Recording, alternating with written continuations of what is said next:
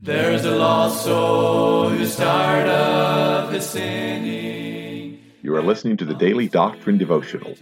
This is a daily podcast designed to teach and preach Bible doctrine each weekday throughout the year. This is Evangelist Tim McVeigh asking you to please let others know about this podcast so that they can subscribe or tune in each weekday. At the end of the podcast, we will provide you with subscription information as well as contact information for our ministry. Thank you for listening, and we pray that the Lord will help each of us as we study and preach the Word of God. And the saints all with gladness are singing the glorious song of the redeemed, song of the redeemed. Thank you once again for tuning into the podcast. This is our Friday edition of the podcast. As we uh, go back to Matthew 10 today, we're closing out our week of podcasts. Looking forward to the weekend. We'll be traveling, Lord willing, tomorrow to the Black Creek Baptist Church of Black Creek, New York. We'll be preaching there all day on Sunday. And then, of course, in the evening, we're at the Anchor Baptist Church with Brother R.G. Rose, also known affectionately as Brother Rick Rose. Uh, we'll be preaching all day in the mornings and then in the evenings at 6 o'clock. That's in Wellsville, New York. We look forward to the Word of God being preached, look forward to the meeting and what God is going to do. Then the following Sunday, we'll begin in Akron, New York for a week.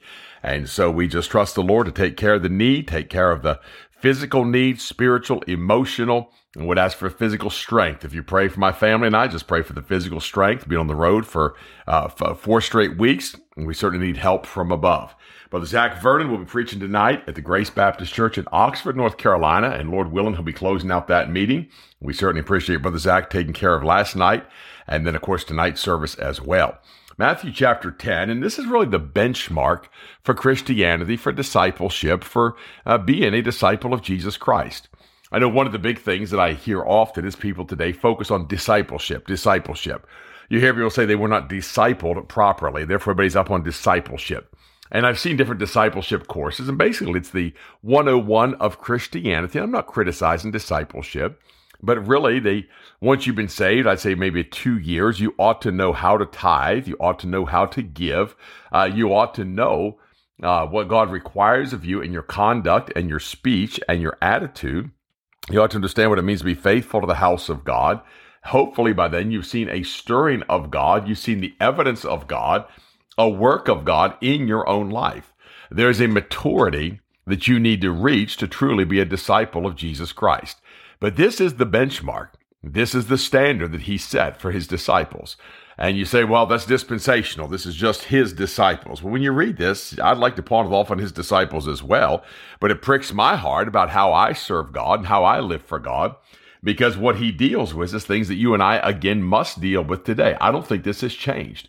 I think this is the standard to be a disciple of Jesus Christ. There are a lot of folks that name the name of Christ, but there are very few disciples of Jesus Christ. I'm going to back up a little bit in verse 21. We had left off, I believe, after verse 22, but I'm going to back up a little bit. I'm going to lay this benchmark out on this Friday. For he said, And brother shall deliver up the brother to death, and the father the child, and the children shall rise up against their parents and cause them to be put to death. And ye shall be hated of all men for my name's sake. Now, you can be hated because of your own name. You can be hated because of your own vile doings. You can be hated because of your own vile affections. Men may hate you on a personal level. He said you'll be hated for his name's sake. That is true persecution. And when you are just a jerk and people don't like you, you're not going to blame Christ for that. You're not going to name Christ and then say, well, you know, because I'm a Christian, they persecute me. You're on the street screaming at people, telling them they're fat and lazy and sodomites and everything else under the sun, and then claim that you're being persecuted because people have risen up against you. No, he's talking about the end, all who live godly in Christ Jesus shall suffer persecution. When you're persecuted, you're persecuted for his name. Why? Because you live godly in his name. And the separation from this world, we've talked about already this week, is the benchmark for many. They think just because they're separated from the world, they're a disciple of Jesus Christ, yet they have no impact because of isolation. They feel like they're, they're affected by everybody else and everything taints them. Most of them, I've learned the man might be able to speak to somebody about the Lord, but the wife and children just crawl into a shell and hide and, and that, that false meek and quiet spirit, that false chasteness. And yet what God demands is that we live soberly, righteously, godly in this present world. We spoke about that earlier. In verse 33, he said, When they persecute you in this city, flee into another, for verily I say unto you, you shall not have gone over the cities of Israel till the Son of Man be come. An interesting study our brother up in Maine put me onto is the Son of Man in the book of Matthew. All through the scripture, he's referred to as the Son of Man. And then you get over here to Matthew, and Jesus Christ refers to himself so often as the Son of Man. And he uses that telling his disciples, You shall have not gone over the cities of Israel till the Son of Man become. If they went two by two, six groups of them going out, they still couldn't have touched all the cities of Israel. The disciple is not above his master, nor the servant above his Lord. Therefore, the subservience of his disciples is paramount. They must be servant to him. They're not above him. They don't go beyond his word. They don't go beyond his doings. They don't go beyond his word. He goes on, he says here, the servant above his Lord, it is enough for the disciple that he be as his master and the servant as his Lord. And so the reward is just to be the servant of the Lord. That's where the reward is going to be because that's what God requires in obedience. The service, I, Paul, a servant of Jesus Christ. I, Paul, a servant of the Lord. And he continues that I, Paul, a servant, a servant, a servant. Why? He's not above his Lord. He's not above his master, but he does the work that his master requires. That's what a servant is. As a lot of folks cannot grasp that concept. One of the things that I deal with some of the younger preachers and those that have recently been converted to Christ and been called to preach is I tell them what the first thing they need to do is learn how to live the Christian life because it is a life of sacrifice. It's a life of giving. You need to get to the place in your Christian life where you just don't think about the cost of things. Know everybody says you got to count the cost, count the cost. Sometimes you don't. If you got the money in the bank account, you don't need to count the cost. If it needs to be done, it needs to be done. There are things you count the cost for. When it comes to the financial things like that, you just pay the bill. It's pretty basic. And you take care of those things that need done. I don't have to sit there and wrestle. Somebody calls, says, you know, Brother McVeigh, we have this problem. We have something going on here. And can you come help us? If I am able to at all, you know, I'm obligated to go help them. Why? I'm a servant of Jesus Christ. Somebody has a spiritual need, and I say, well, you know, I'm pretty tired. I need to get to bed. Uh, let's just talk about this tomorrow. No, we deal with that. Why? As a servant of Jesus Christ. And it really is the old 1990s adage, WWJD. What would Jesus do? Well, we as servants ought to look at his model and look at his example and do what he does. And I'm going to tighten it down a little bit here because he said this If they call the master of the house Beelzebub, how much more shall they call them of his household? And so if you can't handle being called a child of hell, you cannot handle being called a, of Beelzebub and devils and liars and frauds and phonies, you have no business being in the ministry. And if you can't take it with a smile on your face, you really ought to consider the ministry. And they're going to persecute you. They're going to curse you. They're going to mock your name. They're going to scoff at you. Why? Because of the name of Jesus Christ. And if you still take it personal, you certainly need a closer walk with God because it's not about you. It's not about what you want, what you've done. It's about the Son of God. It's about what He has done.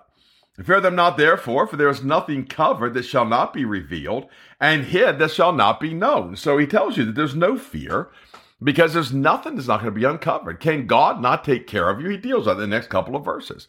Will he not protect you? Will he not protect your name? Will he not guard your name? Why? Because he's protecting the name of his son. And he doesn't want his children out there blaspheming and being made a laughing stock of the world. And if you're going to be made a laughing stock, it's not with your foolishness, it's with the word of God because of the name of Jesus Christ. A lot of them made a laughing stock because of their foolishness.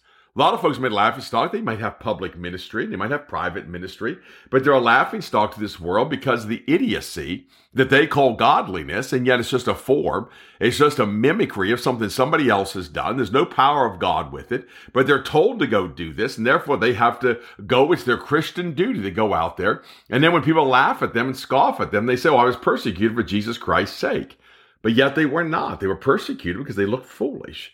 Imagine a man, and I've seen it, where they dress and you know, in, in basically sackcloth and they put ashes on their head and they carry a cross out on the streets and, and they're not Christ. They're not even necessarily a servant of Christ, but they mimic a servant of Christ and therefore they're a laughing stock and people kind of scoff at them and laugh at them. And then they talk about the persecution they bore. It's not the message of the name of Jesus Christ. They bear a persecution because they're out there dressed in sackcloth, carrying a cross on their shoulder has nothing to do with the Word of God. The Word of God is going to bring you enough trouble. You don't need to add your foolishness to it. Uh, folks that go out there in a manner of dress, they think it's holiness. They say, My manner of dress is godliness. Now, there's, there is an ungodly dress. There's an ungodly way to dress. There's a godly way to dress. I still see people out there debating in forums about should a man wear shorts, should a not man a man not wear shorts. You know, a disciple of Jesus Christ figured that out a long time ago. He's just going to take the high ground. He's going to do what God requires of him. He's going to start dressing like a man, speaking like a man, and he's not going to embroil himself in foolishness, discussing whether or not God's pleased with the legs of a man.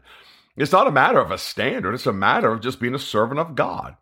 And they get in all these debates. Should a woman wear makeup? Should a woman not wear makeup? What a foolish debate. What a waste of time. Live godly and so in Jesus Christ. Proclaim the name of Jesus Christ. Don't get embroiled in such things. That's really all they have is they have the embroilment of those things. Why? They're not disciples of Jesus Christ. They suffer persecution for their mouth. They suffer persecution for their opinions. They suffer persecution for their ideals. Over the years, I've heard the argument about the earrings. I know a preacher that tells you his daughter uh, they put her ear to the door, so to speak, not physically, but spiritually, and drove an awl through it and put a ring in her ear because here's his daughter. Turned over to her husband and said, That's yours. And I know people got a little offended by that. I know people that won't wear earrings because they take the high ground. And, you know, child of God should adorn themselves and such things. And they're embroiled in all these matters, but yet are you a disciple of Jesus Christ? Are you doing what God requires of you? I told him in one place, I said, It's my wife. I adorn her how I want to adorn her. Nobody else adorns my wife. I adorn her. But the greatest adornment she can have is that of a meek and quiet spirit. Why, the ornaments of grace that God has put upon her. That's the best adornment of all. And I can adorn her in, in finery, and I can adorn her in gold and jewels and silver, and not grieve God at all, because she's my wife. I can still be a servant of God. I don't care who wants to argue, who wants to fuss about it. But if she wants to be a disciple of Jesus Christ, she needs to have this ornaments of a meek and a quiet spirit. Why? Because you see the grace of God in those things. And these are the examples I've given today because I look at this and I realize people are arguing and fighting about all these things that don't mean anything. They have no weight, they have no value because they themselves sit at home. They're internet trolls rather than doing the work of God. And they're embroiled in debates and arguments, and they're proud of those debates. They're proud of those arguments. But I'm talking about disciples of Jesus Christ. This is the benchmark. What is the benchmark? They're going to call you devils. They're going to accuse you of being a devil. Why? Because of his name. Not because of you, not because of your opinions, because of his name. I don't care if you're against Facebook. I don't care if you're for Facebook. I don't care if you have a halfway covenant with Facebook. You only do it half the time, only off half the time. I don't care if you say, well, we only use our ha- Facebook for business. I don't care what you do with it. Understand the snare of it. Understand there can be folly in it like anything else in this world. There can be a snare like anything else in this world, and then use it for good. And that's the way life is. This podcast could be a snare. They send me emails all the time They can monetize. The other day, they offered me 1.4 cents a download. And I realized I can make 78 cents a download off this podcast. I mean, I could go to Sheetz and almost fill my cup up every day just for people listening to this podcast. And that's a huge snare to me. Got 84 cent refill at Sheetz for my Diet Mountain Dew just snares me. And I thought, man, I could sell out for the mighty dollar on this podcast. But no, I chose the high road and I decided not to sell out. For those of you that don't know me, that is sarcasm. I've seen people sell out for less, seen people sell out for their families. They won't endure that hardship. Their family arises against them. Family insists they come to the family reunion, they skip church. Well, I would say they're probably not a disciple of Christ. How much more shall they call them of his household? Verse 26 Fear them not, therefore, for there is nothing covered that shall not be revealed, and hid that shall not be known. When they persecute you, it's going to come to light. When they curse you, it's going to come to light. But if you've instigated it with your foolishness, that's also going to come to light. If you've called them names, it's going to come to light. And therefore, we see a generation today that hates God because they really haven't known very many disciples of Jesus Christ. They've known a lot of religious people. They've probably known people that had high standards, but they've known very few that were disciples of the Most High God. What I tell you in darkness, that speak ye in light. And what ye hear in the ear, that preach ye upon the housetops. Why? It's His message. It's His light. It's His work. We're disciples of His. We're not our own. We've been bought with a price. We don't serve self, we serve Him. And so we're going to preach these things. He's going to tell us in darkness. He's going to preach it in light. He's going to tell us in our ear. He's going to preach it upon the. That is the benchmark, and that has never changed. John said, "You have an unction from the Holy One." That's God speaking in the ear of the man of God. As he stands and proclaims the word of God, it is God speaking in his ear and telling him the things that need said. And then the Holy Ghost takes those things that need said, magnifies Christ in those things, pricks the heart of the hearer, opens up the ear of understanding. And therefore, that's the only way sinners can be converted. The only way the saints of God can be reproved is if the Holy Ghost responds to the word of God. And he can't do that with my ideals. He can't do that with my opinions. He can't do that with my ideology. Yet I'll preach all of those things. And if God whispers into my ear to say it and the Holy Ghost magnifies Christ in it, it's effective. But if it's just my pet peeve and my pet burden and my pet philosophy, there's no power in it. And we've yet to learn that. Why? We're not disciples of Christ. We're not servants. We don't know how to serve Him. I watch people today, they don't know how to serve. The most I got some who's been saved for 15 years, they don't know how to serve Him. They've never been taught how to follow in servitude. They've never been taught meekly how to follow a master. Therefore, they just run their own course. They do what man tells them to do, and they've never submitted themselves to Jesus Christ. He said in verse 28, And fear not them which kill the body, but are not able to kill the soul, but rather fear him which is able to destroy both soul and body in hell. Let's close there for the weekend. Lord will be back on Monday to finish the chapter. There's a lost soul who's tired of his sinning, and he longs to return to the Lord as he cries for forgiveness and mercy. God is waiting. You have been listening to the Daily Doctrine Podcast with evangelist Tim McVeigh. For correspondence, please contact us through our website andsomeevangelists.com and use the contact form to connect with us. You may also subscribe to the podcast through our website or search for Daily Doctrine Evangelist Tim McVeigh on iTunes, Google Podcasts, Spotify, Audible, or Amazon. To write to us, please use our church address, which is Manasseh Community Baptist Church, 70 Back Hollow Road, Blain, Pennsylvania 17006. Thank you for listening, and we pray that the Lord will help each of us as we study and preach the Word of God. Don't forget to subscribe and tune in tomorrow. And remember to look up, for your redemption draweth nigh. There only was strife. Now the angels